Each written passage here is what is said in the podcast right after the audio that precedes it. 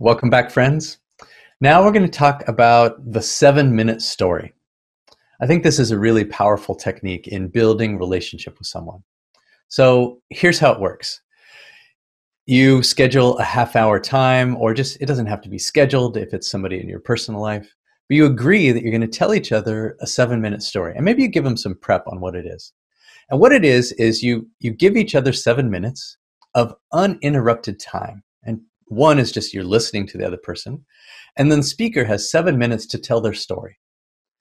Now, the story is not just whatever your resume or your LinkedIn profile spit out into a story. It's what's important to you. It's a way to build a relationship. And in building relationship, sometimes there's a little vulnerability. Maybe you're sharing the turning points in your life, right? To the to the extent that you're comfortable with, right? And these turning points and what's important to you at the end will leave this other person a much better idea of who you really are. I think you can learn more in seven minutes than you can in you know a lifetime of really surface level conversation. Right? So I tell my seven minute story or you tell your seven minute story and then we switch and the other person goes. And from there it kind of just then you just it's like a conversation starter. Then you can have some really interesting questions back and forth or dialogue. Okay, let's summarize the homework that I've talked about so far. Three pieces. The first one is you're going to ask three people in your life to rate you as a listener and also give you one thing that you could work on to make you a better listener. The second one is you've written down three areas of listening that you'd like to improve on, like asking open ended questions or being fully present. And for the next month, you're going to focus on those skills, picking one at a time.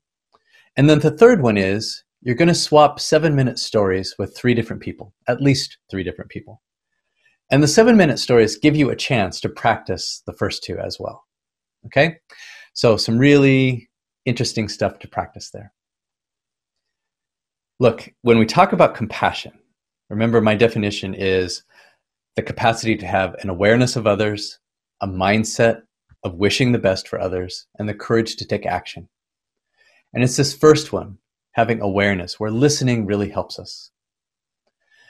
I think one of the most deeply seated needs, desires, longings, really, that we have as humans is the need to be seen, to be heard, to be gotten, to be acknowledged.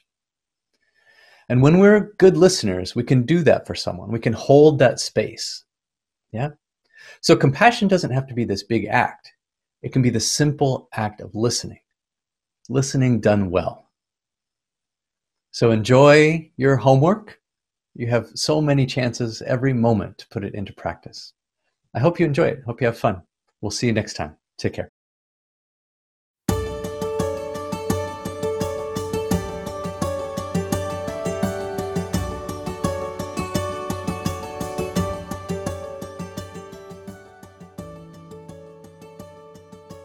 As always, we love to hear from you.